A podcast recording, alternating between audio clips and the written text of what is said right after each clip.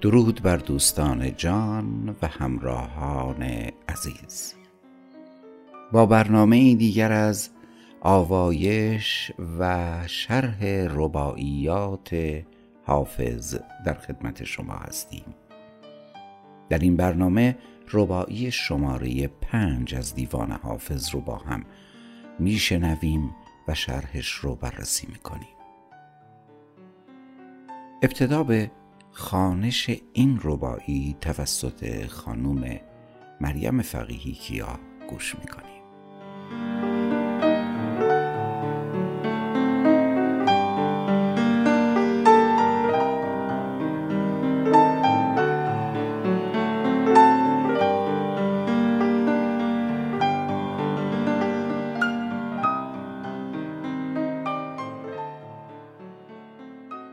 من با کمر تو در میان کردم دست.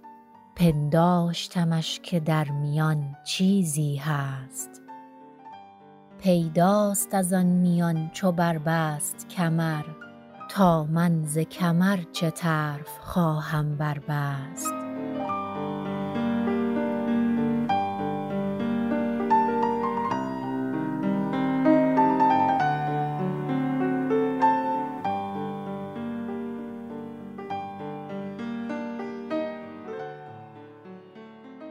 شرح عبارات و کلمات به کار رفته در این ربایی کمر کمربند شال.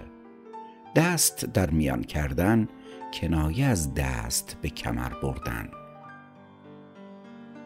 میان در بیت اول مصرع اول درون. میان در بیت اول مصرع دوم به معنی بین.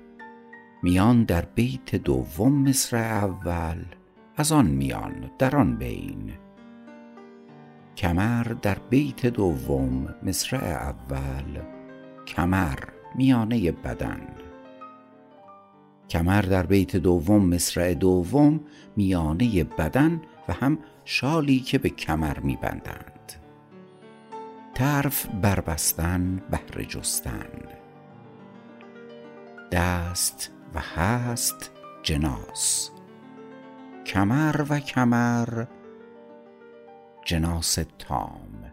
اشاره به باریکی کمر یار دارد موی میان. با این توضیح به شرح رباعی شماره پنج می‌پردازیم در این ربایی میگه گمان کردم که درون کمربند تو چیزی وجود دارد. به درون کمربند تو دست بردم.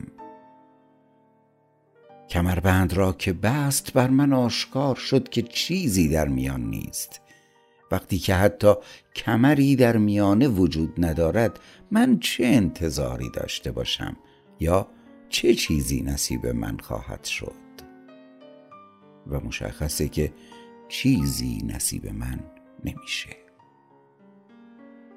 با این شرح کوتاه و مختصر بار دیگه به اجرای این ربایی گوش می‌کنیم.